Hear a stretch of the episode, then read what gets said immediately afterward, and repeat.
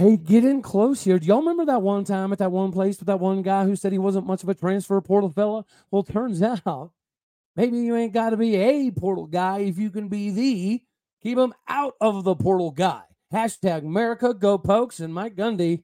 All right, all right, all right. You are Locked On Oklahoma State, your daily podcast on the Oklahoma State Cowboys, part of the Locked On Podcast Network. Your team every day.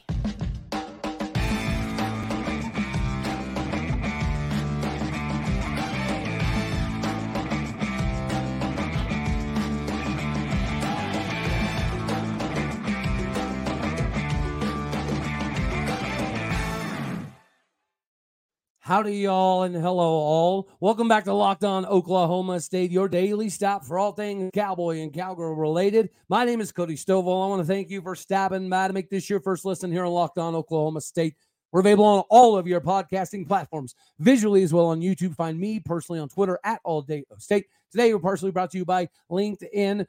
It's a completely high stakes wager and crapshoot to find the right people today. Make sure LinkedIn is your best source to find the right team for you faster and for free. Make sure you go to LinkedIn.com today. LinkedIn Locked On College. Here we go. So when we think of the transfer portal as it pertains to Mike Gundy, he himself has said not a big fan of the portal. And we've said on this program, as has many others, it's not necessarily great, right? The direction that everything is going, but you have to make the most of the situation you are in.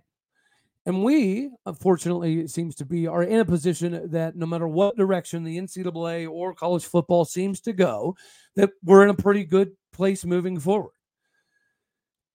And we also learned last year that unfortunately, uh, there was guys that committed to Oklahoma State via the transfer portal that Mike Gundy wasn't even all that privy to, you know, them committing or, or, or becoming Oklahoma State Cowboys.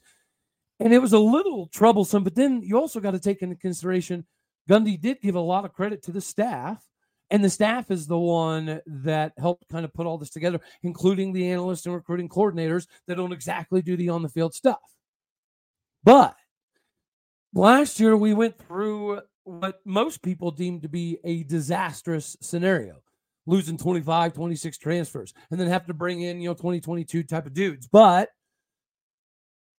halfway through the season, Mike Gundy was able to pull something off that doesn't happen, right? 2%, 5%. We've had that, that percentage of conversations of how often a team can rebound, rebuild, and kind of reconstruct everything darn near midseason. Super rare. So again, we like to give credit. Credit's due. Mike Gundy deserves some credit there. He also deserves some credit for the fact that right here, right now, you're hearing basically good news. Basically all good news. Now, we did have an offensive lineman decide that he was going to transfer, which caught me off guard a little bit. It's the fella that I have a hard time pronouncing his name. Do in fact believe he's from Broken Arrow, though. He was one of two freshmen that was legitimately vying for a participation in the two deep, three deep rotation. And yeah, so him and Jack and Dean were two freshmen that looked to be vying for playing time. But again, good news. We've now heard that Jason Queso Brooks is also coming back. We've also heard that Dalton Cooper is 100% coming back. He didn't necessarily get to make a big to do about it because he spent partial time of his, uh, his time off not feeling so hot. But you got Jason Queso Brooks back. You got Joe Michalski back. You got Dalton Cooper back. It appears as though Cole Birmingham's ready to rock. It appears as though Taylor Miterko ought to make another run at this thing. Plus, you do have the other freshman tackle in Jack and Dean that's still squared away. We've got sixth year starting center, fifth year starting guard, sixth year starting guard, sixth year starting tackle. Sign, seal, deliver right here, right now. Plus, We've got like 99% of Ollie Gordon. Now, here's the, the 99% there. I'm sure you would have guessed that there's teams in the SEC and they've put up so much cash dollar bill potentially to Ollie that he would at least need to entertain a conversation. But as we sit here right here right now, Ollie Gordon is still participatory in getting the offensive lineman more money, which is precisely why you're seeing all of the offensive linemen those thus far, like 90% of the linemen coming back. We're losing one that was a freshman that we could have popped on the, the duty, but tis what it is. I like what we have coming in. Um, you, you, we've already kind of talked a little bit about Caleb Hackleman. I think he's going to be a really good addition, and I do think he has a lot of the same versatility and traits that uh, that Jack and Dean does, right? And and Jack and Dean was able to slide in immediately. Again, from the wide receiver perspective, we're hearing Jay. Uh, uh, obviously, Jaden Bray's gone, Blaine Green's gone, but BP seems to be coming back, and then you've got De'Zhaun Stribling coming back. You've got Talyn Shettron ready to rock and roll and run this thing back. So, from a wide receiver core perspective, we're not even getting to take into consideration the young dudes that have been emerging throughout the entirety of the season. Some young cats, some freshmen, some redshirt freshmen, sophomore. These guys are pushing for playing time. And here's who they're pushing. They're pushing guys like Stribling, BP, and then you got to take into consideration Rashod Owens, Leon Johnson, Jaden Bray, and then, of course, Talyn Shettron. There's a reason that we got Trey Griffiths. He was the guy. After we got Trey Griffiths, the wide receiver for this 2024 class, you've noticed there hasn't been an overabundance of, of wide receiver targets because we like what we have depth wise. And, and again, the conversations and lack of direction last year were the issue. That's not the issue. Everybody already knows what the preparation is going to look like with additional time off to get ready for Texas A&M. They know that's going to be the catalyst to kind of set the tone, especially for some of the young guys that are going to get a little bit of extra time. So we're going to see a little bit of that. But this 2024 mission is already started. The lack of communication is gone. The lack of direction is gone. Everybody knows what we're doing, where we're going, and what we're going to look like when we do it. Plus, we have depth. So if you notice, for those uh seeing the the camera version, we're rocking the Big 12 title hat. And the reason we're rocking the Big 12 title hat is because maybe we should have had another one in 2021 for sure. This year, the Big 12 title game was a phenomenal experience, but I mean, Texas is okay. They are, they are, they are who we thought they were, right? And I do think they have the ability to make a run at the whole daggone thing.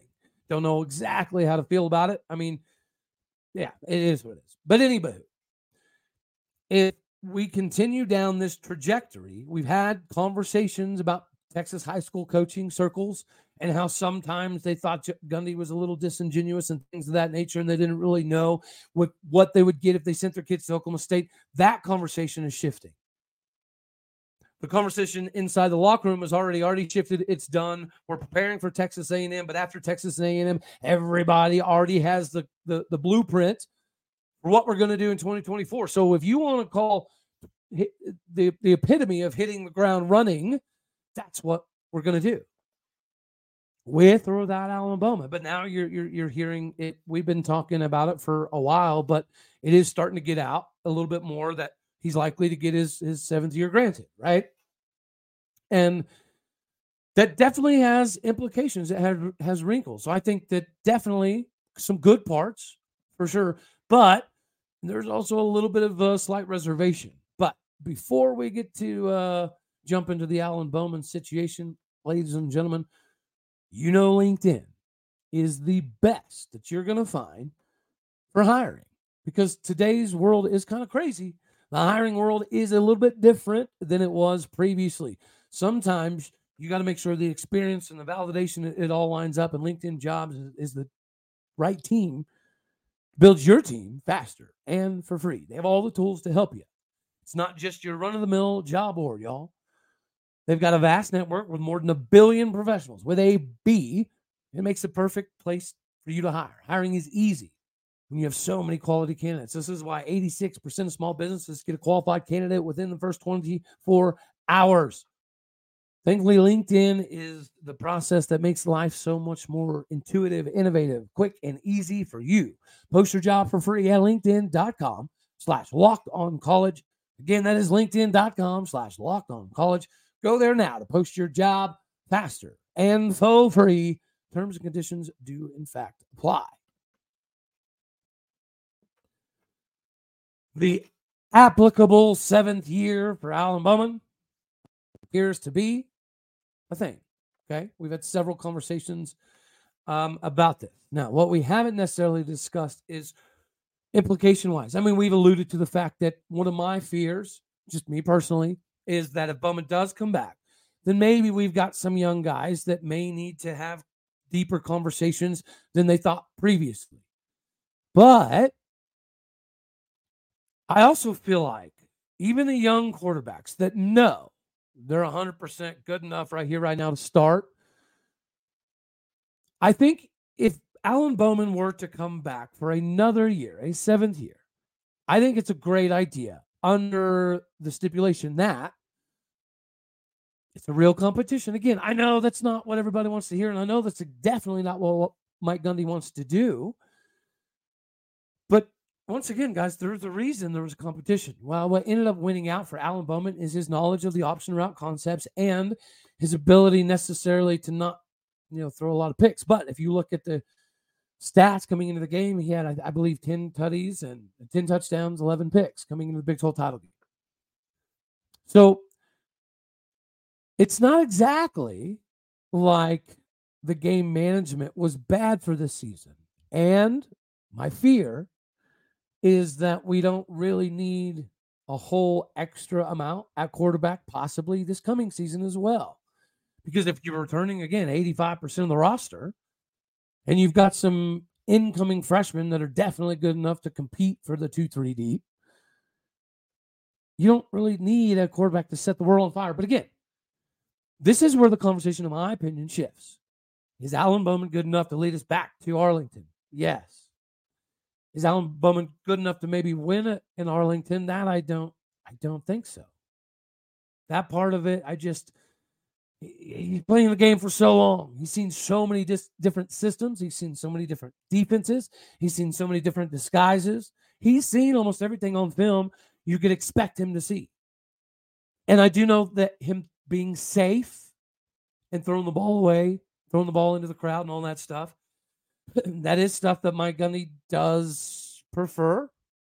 Again, that's the scary part. If you look at historical connotation, this means that Alan Bowman, if he were to return, would be the shoe in, tried and true, day one, no matter what starter. And I think that would be the wrong move. Because in Gundy's ability to retain guys from entering the portal. This is the next layer of that.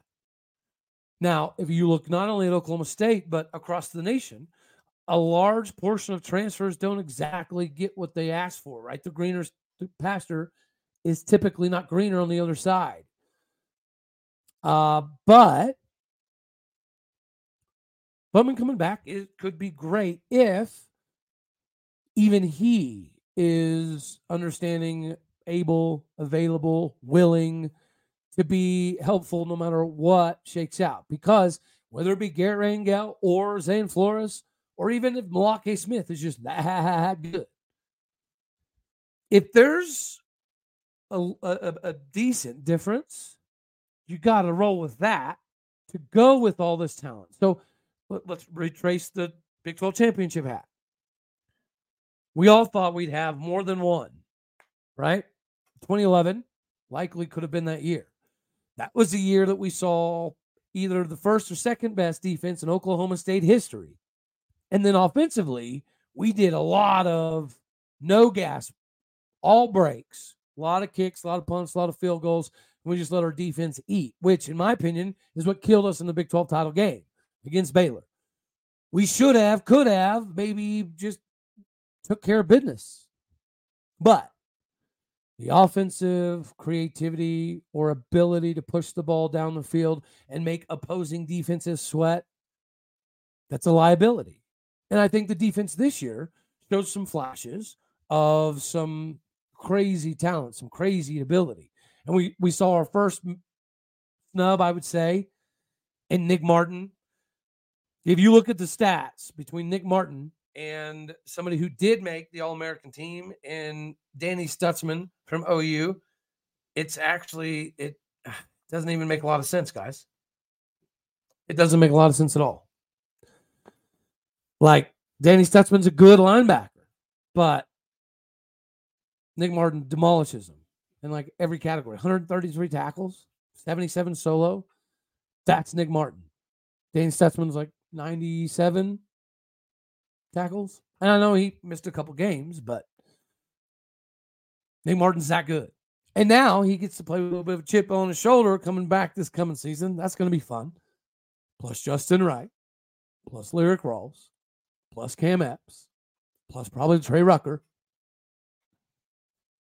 I mean, we don't need a big flash in the pans quarterback, but we all agree that the Big 12 title game next year should be the expectation. Yeah. Okay. Right. So if that's the expectation and we've get we're receiving this many people back, why wouldn't we be pushing for higher? Well, we should be. 12 team playoff format takes effect. We should be squarely in that. Correct? If we play in the Big 12 title game, we win the Big 12 title game. I would say if you lose in the Big 12 title game, I mean, that would hurt so much. But even if that were the case, if you're like 11 and 1, you lose Big 12 title game, you could still get that, that 12 team playoff. So if that is the objective, in my opinion, it should be objective one win the Big 12. Got it. But we should be setting our sights higher. And in my opinion, it's the guys behind Alan Bowman that can do a little bit more, a little bit extra in crucial times to offensively allow us to match the, the youthful, exuberant talent on the defensive side of the ball. So to me, it just depends on what you want. Now, again, if Alan Bowman is willing to come back, and let's just say he comes back, he's a day one starter, but you know, things aren't clicking. And by week two, week three, he gets beat out, and he's not only fine with it, but he moves into that coaching style role. This is a the Trent Dilfer situation you love. But if he comes back and Gundy goes to the old school handbook, which is auto starter, no matter what happens, I don't think it's great. I, I don't think it's great for the progress of that quarterback room. Now we all know they love Tim Rattay. That's huge. But so you tell me, let me know down in the comment section. What do you think Bowman coming back would be? Would it be good? Would it be slightly detrimental? If it's good, what are the conditions, in your opinion, that, that would make it that way? Obviously, stop, collaborate, listen, uh, hit the daggone like button, share it, comment, do all the the fun jazz. Subscribe, of course. My podcasting people out there, make sure you're traveling safe. Make sure you throw your Big 12 title hat on too, because 2024 is looking pretty daggone good to be a cowboy. I tell you, sometimes it doesn't look good for everybody. Wear your orange and black proudly, because there's some teams that wear orange that are uh, they're a little down in the dumps today. But you don't have to be because we can talk about FanDuel. It's America's number one sportsbook betting partner for a reason. And if you noticed, it's getting cold outside. But the NFL offers for FanDuel help you stay warmer. Right now, new customers get $150 back in bonus bets with any $5 winning moneyline bet. That's 150 bucks back if your team wins. If you've been thinking about joining FanDuel, there's not a better time for you to get in on the action. Get in now while the getting is good. The app is safe, secure, super easy to use with a wide range of betting options, including player props, over, under, spreads, Heisman's, who's going to win the Super Bowl, divisions, and more by going to fanduel.com slash locked on. That is one word locked on. Go to fanduel.com slash locked on. Now to kick off your NFL money making season with FanDuel the official partner of the NFL. we got some dudes that are NFL bound, which is why they're not stressing and you're not seeing the clamoring out the door in Stillwater, America. But as we've discussed before, we like to give teams a hard time. Okay. We've given our fair share of hard times to Oregon State and Washington State. But realistically, we've also talked about how it's not great for the game of football that we're in this position that we're in. It's not great for the conferences that teams like Washington State and Oregon State get left out of the picture, out of the big boy party per se. Now another team rocking orange. Ah, they've got some purple in there. All right, that's that's a bit confusing, but could they be an Oregon State, Washington State situation? Well, mathematically, it looks that way. We talked yesterday about how great it would be if Miami ended up in the Big 12. If you got a Pitt, for sure. If you got even a Louisville, Virginia Tech, that style of situation, good for the Big 12. But nobody's really been talking about Clemson. Big Ten, they don't really want them. The SEC doesn't really seem to be want to be moving anytime soon. So could Clemson end up in the Big 12? But here's the deal. We thought there was a good possibility that Oregon State, Washington State would get an invite to the Big 12 too, right? No way. These brands are playing good enough right now to get left out. I know you do have to take the, the financials of the last decade, 12 years or so, into consideration for the TV viewership and all that fun jazz. I get that. But did anybody really think at the end of the day that teams like Washington State and Oregon State would get left out of the, the big boy club? Never in a day could I have imagined Clemson getting left out. Because if you do go back, let's say the last decade, they've been pretty solid. They've been pretty consistent. Winning titles kind of a big deal. So why the lack of love? Why is there more interest in North Carolina and Virginia than Clemson? What would adding Clemson and Miami do to the Big 12? If we're talking about more money, an instantaneous type of uh, you know credibility, Miami does that. Clemson does that. That's why the continued ascension of Oklahoma State needs to happen so we can validate part of that, as does the future success of Utah, BYU, K State. Some of these teams that are going to have opportunities. I mean, let's face it, TCU and Baylor seem to meet the threshold if the NCAA were to step in and introduce like the top 60, 64 type of team scenario only. So Baylor and TCU, y'all need to get your act right.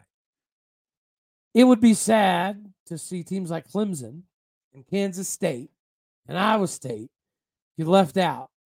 But let's say Baylor has another disastrous season and they're in. I mean, come on now. I have some faith in TCU. I actually didn't see their nosedive quite as bad. Some people did predict them nosediving. I did not, but they did. Should they recover? Yes. But Clemson, it doesn't appear you have a seat at the Big Ten or SEC table. Neither does Miami, seemingly. We know this ACC is just uh, it, it's just a, a, spun up ordeal that's about to come crashing down. I feel like Brett Yormark is aggressive enough and aware enough that even if we're going to shift into this, you know, 60, 64 team format, subdivision crap, even if that happens, you need to be in a position of strength. And Clemson and Miami do add that.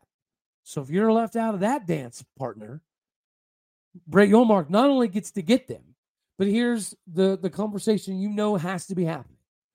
Brett Yormark is on the horn with ESPN, Fox, and whomever asking about revenue, right? You said, Parada, that if we added Power Five, we'd add more money. We did that with the four corner schools. Shouldn't that not only be applicable again, but I mean, you almost hate to do this, but couldn't you even get Clemson and Miami kind of on the cheap, cheap? Clemson for sure. Clemson appears not to have a lot of dancing partners at the ball. So Brett Yormark's working in the background. It's just, it, it makes too much sense. Because Clemson cannot end up like Oregon State and Washington State, right? Surely not. Surely not. Well, you tell me. Alrighty, y'all. I appreciate you out on the road today, giving it some love. Go leave us a review. If you decided to jump on the YouTube side, my regulars, aka my regulators, appreciate you. You know I love you. That's all we're gonna have for this one right here. As always, God bless. Go pokes. And thank you for tuning in to make this your first listen. You could be anywhere. We're so happy that you do, in fact, choose to be here. All righty, y'all. You know the drill. Later, taters.